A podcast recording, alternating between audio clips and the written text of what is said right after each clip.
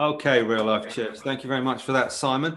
Uh, what we're going to be looking at is that parable tonight. If you've got a Bible, you want to turn to Matthew 21, find that out starting at verse 28. Um, we're going to get into that in just a moment. Before we do that, though, um, I just want to give you an update. This week, I was um, at a uh, Leaders Day for our movement of churches. We're part of the Catalyst network of churches, which is part of the wider family of New Frontiers, which is a worldwide family of churches together on a mission and we gathered the leaders together. Uh, there are all over 200 of us all coming together on Zoom. Unfortunately, we couldn't meet in person. Um, and I just want to give you some feedback to some of the stuff that happened there, stuff that went on. The first thing um, that struck me was the sheer number of nations represented. Because you've on Zoom, uh, you can get people in from all over the world really easily. And I tried to jot down some of the nations that were being represented there because they came up on the screen and we had some people uh, feeding back from some of the things that were happening there. And this is our family of churches here. We think very much of the UK. This is where we are. This is where we know. But we're also connected to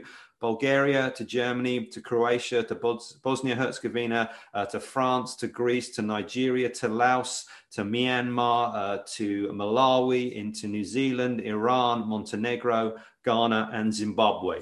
And they're just the ones I got to jot down. There may well have been more there. And so we were there gathered together. We were going to hear some teaching. We were going to pray together. We heard about stuff going on in nations, churches being planted, uh, many people being saved. Uh, some people were giving direct sort of thanks for when we as a church gave into the COVID 19 relief fund way back in July. And there was an outstanding response from the churches in the UK. Uh, there were people there who were recipients of that saying, Thank you very much for that money. Um, that has, uh, has helped us out a great deal.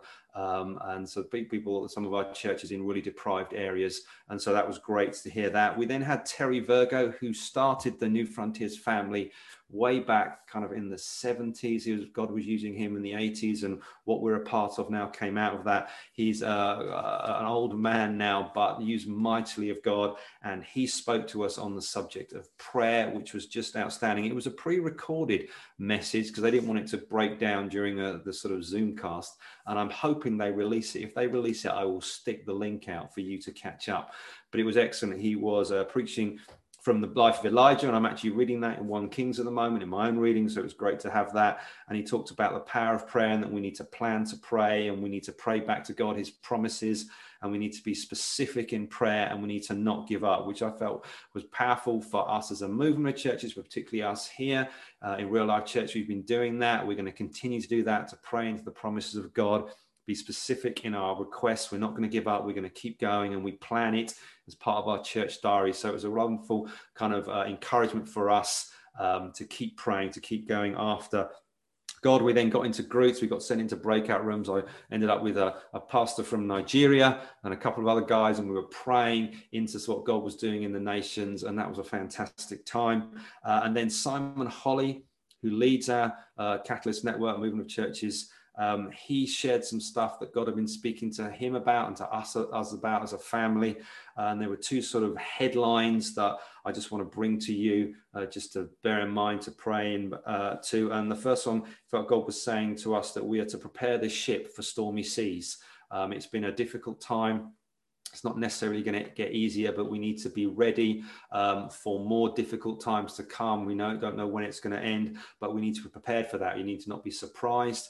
Uh, and we do that by uh, continuing to pray and not giving up. That was a real emphasis. We need to be praying as individuals, uh, as, as churches, as a movement into all that's God's doing and be ready uh, for what's happening in our church setups. But also, the second thing is we prepare to deliver life. So we prepare for stormy seas, but we're also to prepare to deliver life because God is going to do something massive in this time. He's going to give us opportunities to preach the good news of Jesus that we in ways we haven't done before in individual ways. There's a, a, more openness as people's lives have been shaken slightly by everything that's going on. And so it was an excellent time. And I just wanted to share some of the stuff with with you. If those um, talks become available, I will put them out so you can um, uh, have a listen yourselves. But be encouraged. We are here in Sutton Coldfield, one little part um, of this nation, which is part of a great big world, but God is doing stuff all over the world, so many nations. And uh, our family is growing and multiplying. Um, there were stories from South Sudan of hundreds getting saved and pictures of them. And this was in a persecuted nation. God is doing great things. And what you're a part of, what we're a part of, is massive. And we're only one little part of the great body of Christ where God is doing many things all over the world. So it's encouraging stuff. So let's get on with um, our sermon. We're going to be looking at this parable that Simon just read to us. Now, we've been studying some of the parables, and parables are stories that Jesus told. They're little stories with big ideas that on the surface seem can be very straightforward, but they all contain deep uh, spiritual truths which we have to apply ourselves uh, to understand. Those with hard hearts who are aren't willing to go anywhere with God will miss the message uh, and not get anything out of this. But those who have um, tender hearts will learn from them. Um, parables are designed to challenge us, to provoke us, to teach us, to expose our hearts, to, to provoke us to ask questions of ourselves. Uh, and then we have to res- work out how we're going to respond. Are we going to respond with humility, or are we going to respond, respond with pride and arrogance? Uh, are we going to accept who Jesus is and what he's saying, or are we going to reject uh, who Jesus is saying. And tonight we've got another one of those parables. And the big idea we're going to be looking at today is that performance takes priority over promise. Performance takes priority over promise. So I hope you've got your Bible open, Matthew 21 and we're starting at verse 28. But before we get into that, if you just scan back through the previous uh, section of Matthew 21, because when you're going to look at a passage of the Bible, you want to see the context, what what's happen? Where's it come in? And so far in chapter 21, Matthew, in writing his gospel, has put several things down. He's ordered his material for us to learn from. And so chapter 21 begins with the triumphal entry. Uh, Palm Sunday, Jesus is entering Jerusalem. It's the beginning of the final week of Jesus' life. It ends uh, on the Friday with his death on the cross. And so he's come into Jerusalem, and there's been great praise, people waving palm branches. Hosanna is the one who comes in the name of the Lord. This is fantastic. Uh, the Messiah has come to his city, and then Jesus goes into the temple and he sees the money lenders those people who are conning uh, worshippers out of their money. So they have to change up their money and they're taking a cut of it. And Jesus gets so angry with them. He says, My house uh, should be a house of prayer and he kicks them all out. And then the blind and the lame come and they are healed, and the children are running around the temple proclaiming who Jesus is. He's the one, he's Messiah, he's healing people.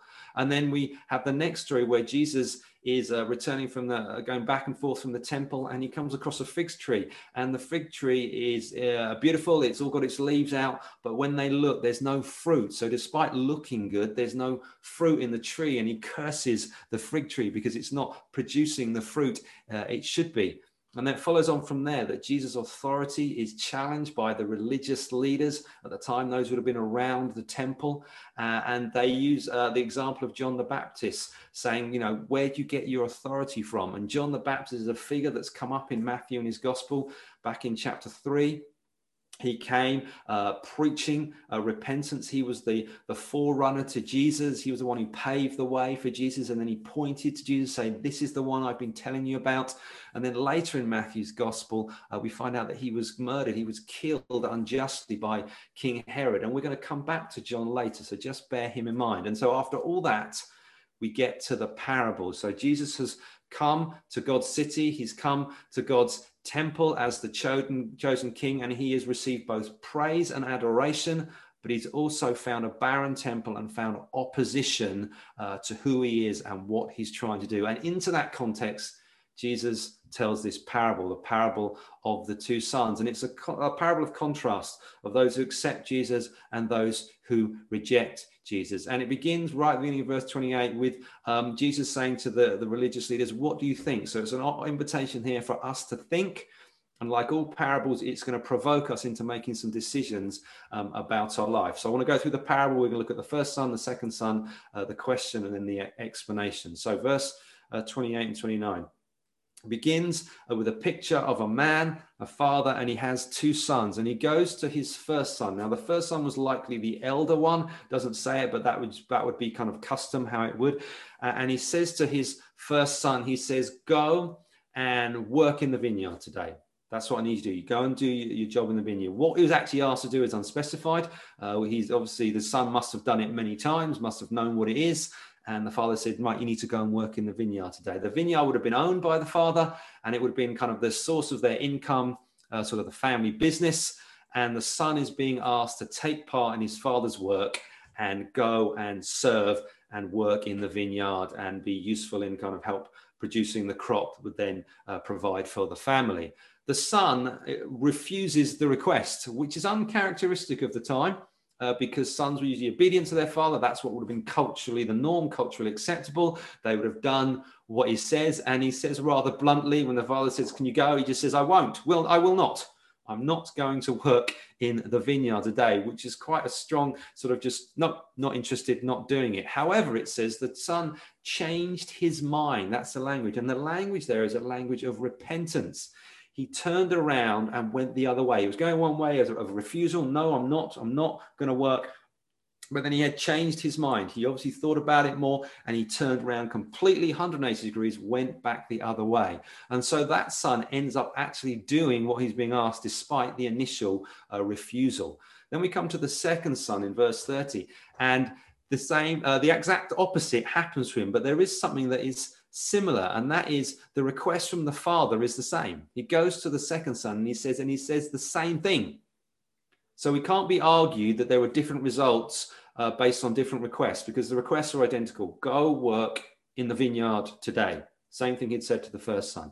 And the second son then answers, I go, sir. Very polite, affirmative response, total opposite of the first son. The first son said, Nope, not going. The second son, Yes, I will go. But he did not go.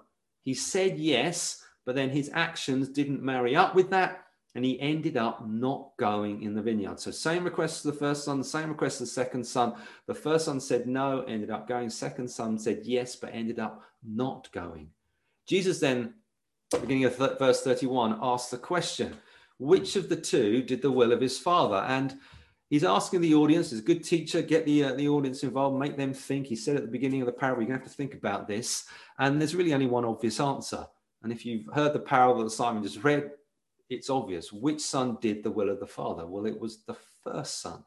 He ended up doing what his father asked him to do. The second son, although uh, he said yes, he said he would do it, he didn't follow through on his word. What counted was not promise, but performance. Performance triumph promise. And so Jesus then goes on to the explanation, which you find kind of halfway through verse 31. So he's, he's, he's given the illustration, two sons. He then asks the question, well, which one did it? Well, it's clearly it's the first son. And then it's, it's a break. He says, Jesus said to them, and he begins by saying, Truly I say to you. And when Jesus says that, if you've got a bar, it's worth kind of making a note of that, underlining that. That means something serious is about to come. The first stuff's quite straightforward two sons, and we can kind of see the difference, and it's obvious which one who was doing the right thing. It's the first son. But then Jesus gives an explanation. He says, Truly I say to you, the tax collectors and the prostitutes go into the kingdom of God before you. So Jesus is talking to the religious leaders here. And the first thing he says, he talks about bad people. He talks about the tax collectors and the prostitute. And they would have been the epitome in that culture of the bad people. Who are the bad people? People you don't like, people you look down on, the people who kind of, oh, we just shake our heads at. It was these guys. It was the tax collectors and the prostitutes. The tax collectors were thieves and traitors. Uh, they were collaborators with Rome, who was the occupying enemy force uh, in Israel at the time, and tax collectors worked for them. And so they were traitors. They were working with the enemy and they were hated as a result. And what was made it even worse was they were thieves because in collecting taxes, they said to Rome, we'll, we'll collect your taxes on your behalf. And then they went to their um, uh, fellow Israelites and said, You need to pay taxes to Rome. Here's how much. But they bumped up the prices and basically pocketed the difference. They stole. So they were Israelites stealing from their fellow Israelites and giving the money uh, that Rome needed there and then pocketing the difference. They were getting rich off their own people. And so they were hated around. And then you have the prostitutes who were people who traded uh, their bodies for money. And both these groups were in direct violation of the commandments of the law of the Torah. They were rebels against God's law. And basically, their lifestyle and what they did um, cut them off uh, from any kind of religious observant in the, the, people of Israel. They wouldn't have been able to go to the temple. They wouldn't have been allowed. They wouldn't have been uh, part of kind of God's people in society. They would have been ostracized, put out, uh, and especially according to the religious leaders who the ones Jesus was talking to. And so he says, so he brings in these bad people. And then he says to them something that is truly shocking. He says, they go into the kingdom of God. So these bad people enter God's kingdom. Now, there's a little hint of this coming in the parable, and that is that the, Jesus used the image of a vineyard. And a vineyard in the Old Testament was a picture of the nation of Israel. It was a picture of the nation. Even the temple itself had a huge vine built into the architecture that you could see uh, with grapes and, and, the whole vine branches. So it was very much part of the temple uh, structure, and it was used to describe uh, Israel as a nation. And so Jesus is saying that they they were going to work in the vineyard. They were part of what God was doing in Israel. And he uses this phrase, the kingdom of God, which has come up in our parables. We've seen this um, a number of times. And the kingdom of God is simply put where God is ruling and reigning in someone's life. It's not a geographical area like a United Kingdom where we live. It's actually where God is ruling and reigning. So it could be in anywhere, it could be in any place. And he's saying the true Israel is where people are obeying God and following his laws. And he's saying these prostitutes and tax collectors, they are entering God's kingdom. They're entering God's kingdom. They're going into God's kingdom. Now, just to clarify the point, he's not saying that they're carrying on living their sinful lives, breaking God's law. He's to, when he uses that word go, it implies a progression, it implies change. And so he's talking about people who have met God, made a change in their life, and then are entering God's kingdom. The classic example of this is if you read Luke's Gospel, chapter 19, we find a man named Zacchaeus. He was a tax collector and the whole point of the story is he encountered Jesus. He had a dynamic uh, kind of relationship with him. And as a result, his life has completely changed. He says like, he recognizes what he's done. He recognizes he's stolen. He's a thief. And he says, I'm going to pay it all back. His life is turned around completely, um, having met Jesus. And Jesus is saying, These people you think are bad, you think are on the outside, they are, their lives are being turned around and they are coming into God's kingdom.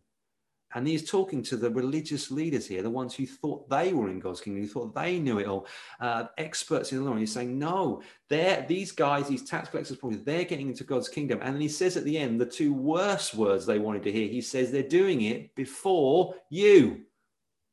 Those wicked people that you look down on and you think are outside what God could be doing, they're making it into his kingdom before you.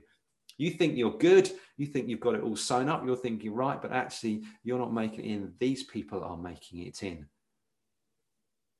Those who've kind of have an outward show of religious observance are finding themselves falling short of what God is doing. But those ones who are outside, those ones they think are really bad, living bad lives, actually they're the ones making it in. And the reason, then Jesus then gives a reason in the last part of it. He says, they listened to John. So this comes back to John the Baptist, who we just mentioned earlier, previously in Matthew's Gospels and previously in this chapter.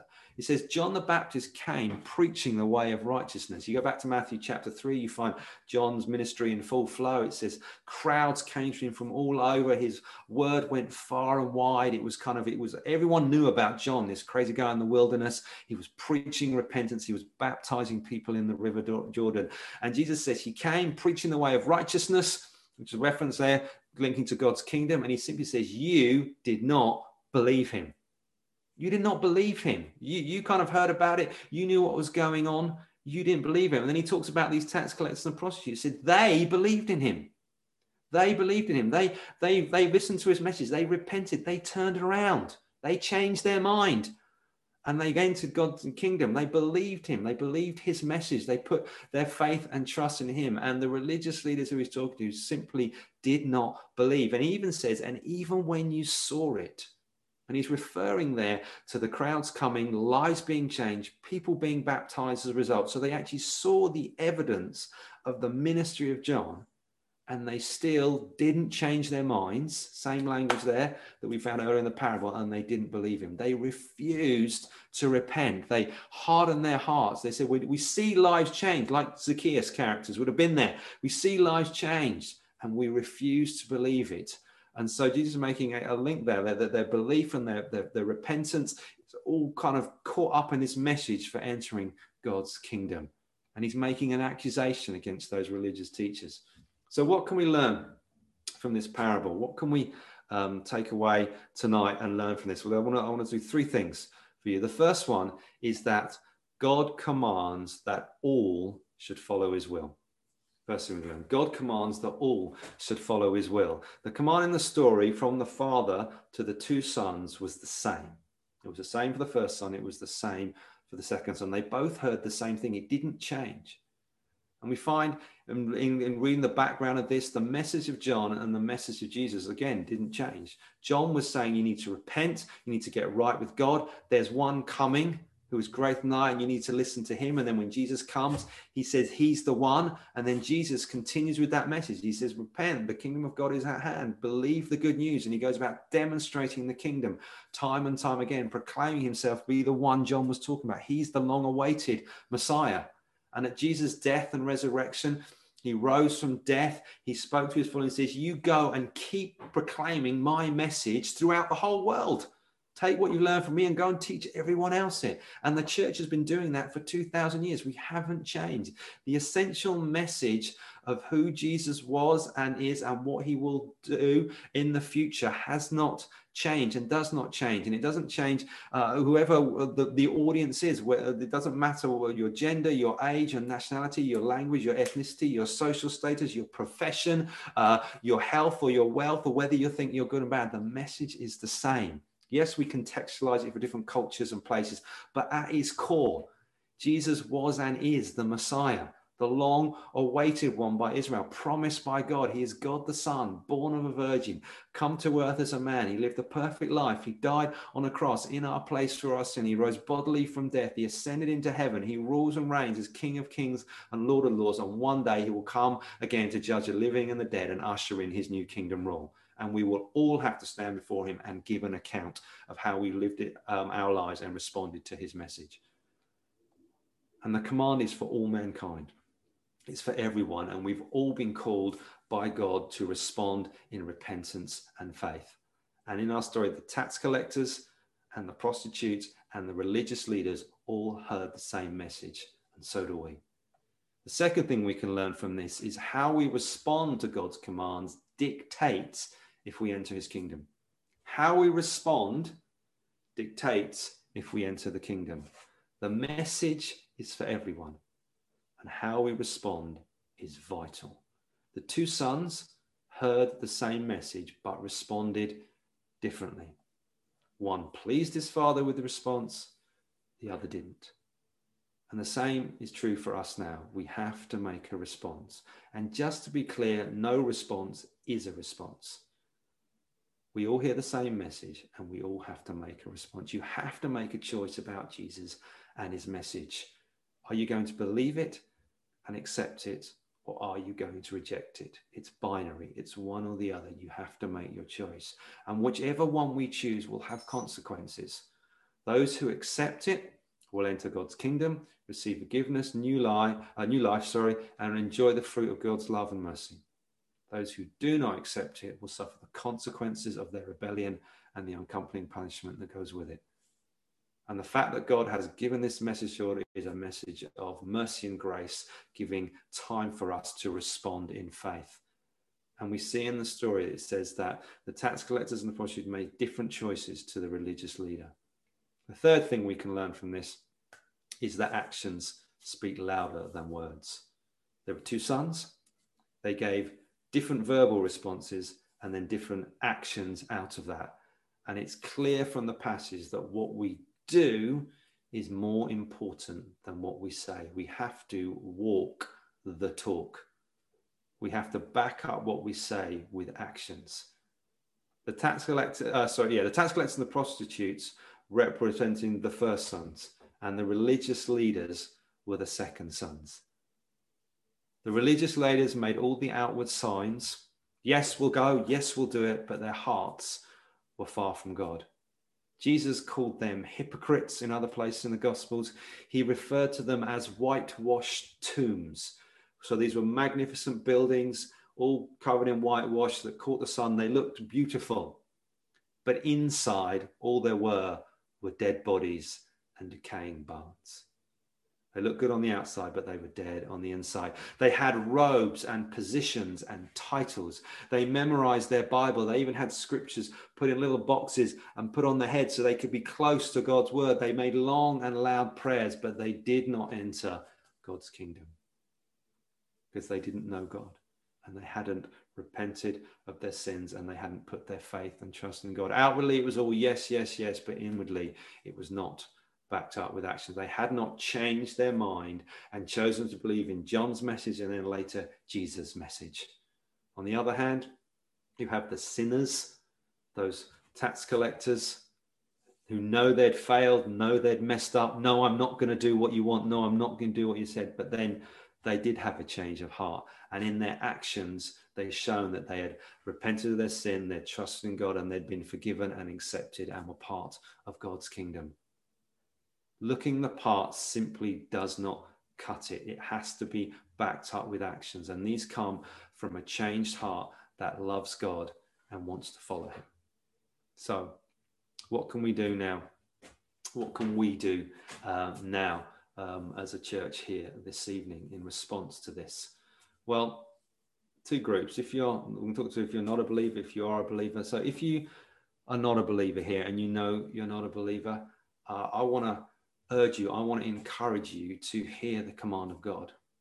I want you to hear the command of God. I want you to recognize where you've fallen short. I want you to change your mind, to repent, turn away from living life your own way, to love and to follow Jesus. And this isn't just a decision you make, kind of like a one off, I just say something, but then not back it up. It's a lifestyle that we live in response to what God has done with our heart. And when it comes to talking to people who don't know Jesus, that you can kind of fall yourself fall into two groups. There are those who know that they've done stuff wrong. They know that they have uh, turned away from God. They've known that they've cursed his name. They said that he doesn't believe. They've lived their own life their own way and happily broken what they think are God's commandments. And they know that they're in a state and they know they're in a problem and they need to turn away from that um, and, and put their faith and trust in him.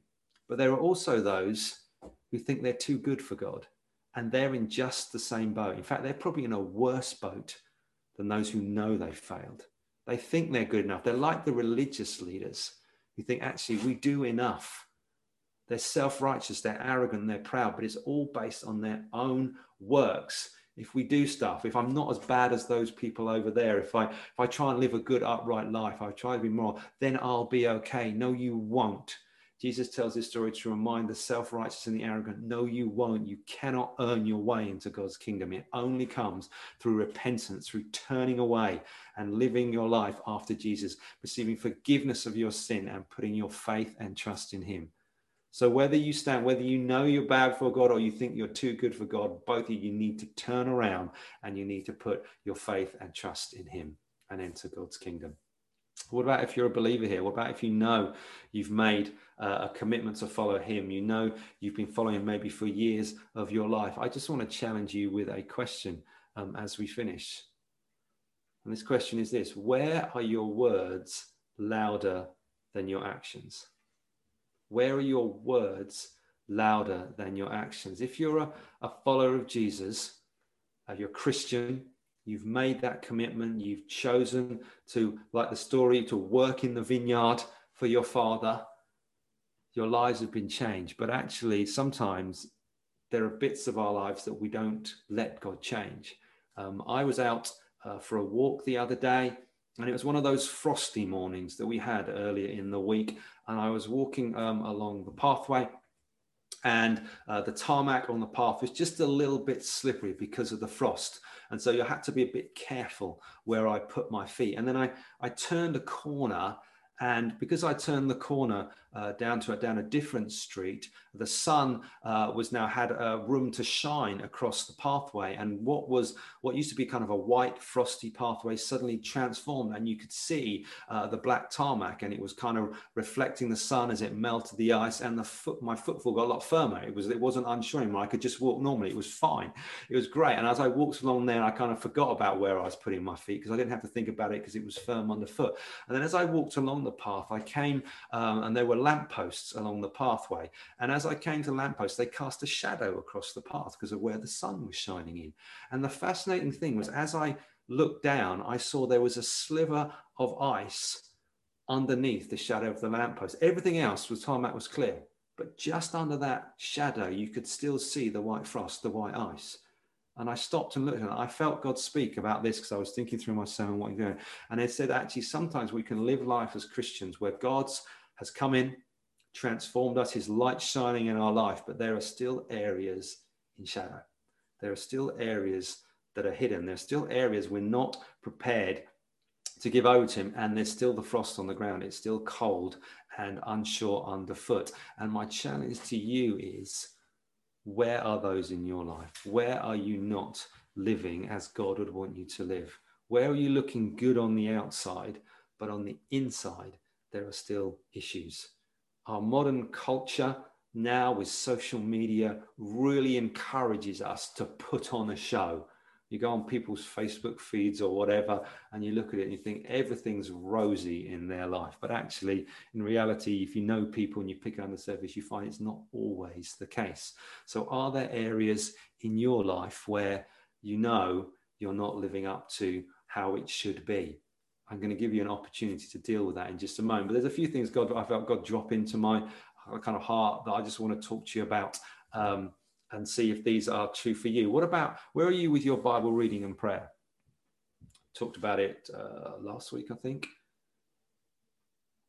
As followers of Jesus, that's our bread and butter. That's what we're doing. We get into God's word. We read that daily. We get we have a it's been a life of prayer on our own time, praying with others, praying with us, the church. Where are you on that? We've put out some stuff um, that Matt's done uh, about from Christmas to the cross, reading through Luke at this time where are you on that? You, if you made something, do you have something, or are you someone when if someone talks to you about that, you would change the subject, you would look away, You're trying to make up excuses because you know that's not something part of your life, and you're it, it's it's in shadow, it's frosty.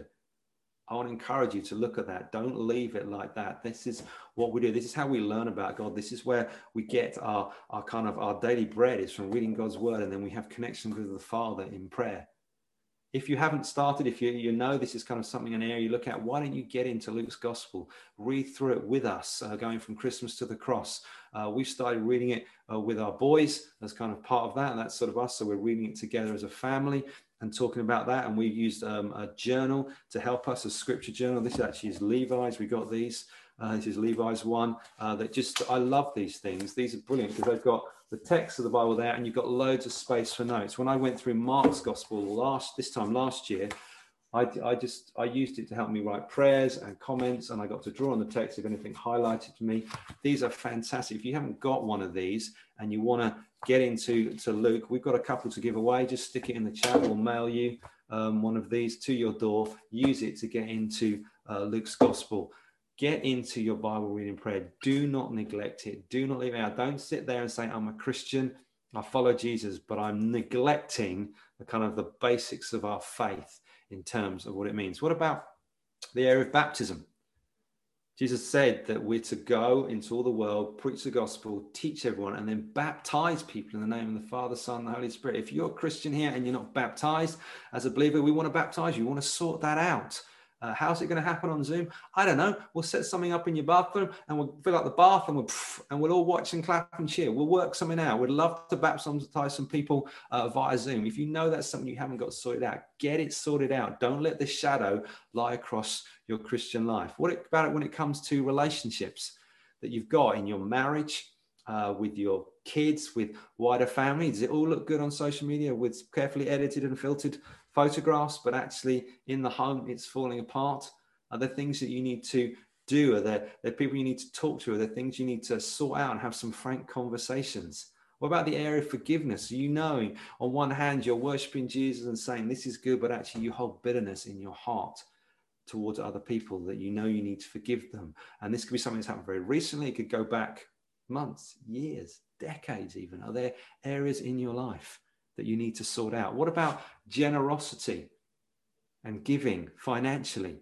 um, to God's work and to the needs of the poor. As Christians, we play the name of Christ, we are to give regularly of what God has given us.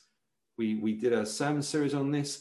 Uh, you can go back and review if this is kind of new to you. We did it called What's in Our Wallet. You can find it on our website, but we're to regularly give. A tithe, the tenth is our baseline. That's where we start what we're doing.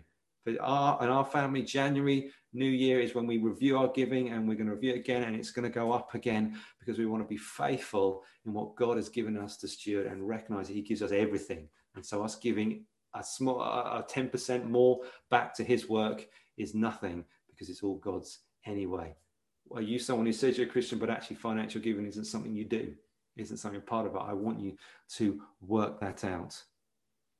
If you're not sure about this and you're like, oh, what are you going to do? Why don't you ask someone? when you ask someone close to you, ask someone dear to you um, about are there any blind spots in my life? I did this. I sat down with Mel. I knew I was preaching on this. I knew what was coming, and I said, I said with Mel, just where am I? What are my things that I need to work on that I might think, you know, I'm I'm off kilter. You know me the best in the world. Why don't you talk to me about that? And and she said there's some things that I need to work on. There was one of the things I'm very poor at is um, that I internalize everything. I'm a classic internal processor, an extreme one. So very little comes out of my mouth in terms of uh, what I'm actually sort of doing and how I'm doing with things. And Mel says, I just don't know sometimes what you're working on. I don't know what God's speaking to you about. I don't know what you're you're dealing with. I need you to talk to me about that. And uh, I'm good at standing up here preaching, talking to you, but actually I'm not very good at telling my wife some of the things that are going on in my life um, because it's all going inside and I'm not letting it come out. You said you need to deal with that. We need to work for that. And so that's something I need to be held accountable to uh, by her um, that we can, I can develop at that and be a bit more open and honest about who I am. And so I don't know what God's been prancing on your heart right now, but we're going to finish and I'm just going to lead you in some time to do some business with God. So um, maybe you just want to put down anything that's in your hand uh, maybe you want to just kind of close your eyes, sort of relax out a bit, get comfortable, open your hands. That's sometimes helpful. People do that. And just give your attention to Jesus now. Ask me, just ask Holy Spirit to come in to your heart to highlight anything, any areas, any shadowed areas you might need to deal with. Holy Spirit's really good at that. If there's something, he's probably poking it already. And what I'd love you to do now is just do a little business with the Lord. It's just you and Him. And I just want you to talk to Him about that. And I want you to be like that first son. It says he changed his mind. So it means he repented. And that's all you're going to do. You're just going to repent, repent of what it is. Say, God, I, I don't like that. I recognize it. I name it. I'm going to confess it to you. I'm going to repent and I'm going to move on from that. So why don't you do that? Talk to God about it, ask for his forgiveness. I'll just give you a minute to do that.